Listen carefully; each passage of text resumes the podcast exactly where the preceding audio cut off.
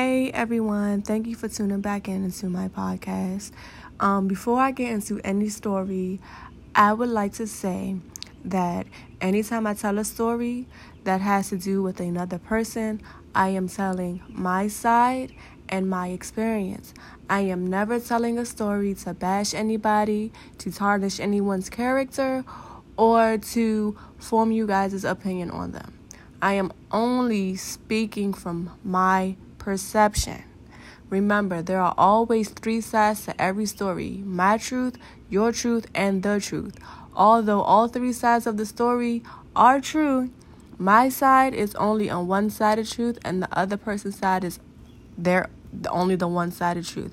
So again, when I tell my side of the story, I am not trying to bash anyone or to tarnish anyone's character. I am solely only speaking from my experience to share the lessons that I have learned, or to share my experiences that I have experienced.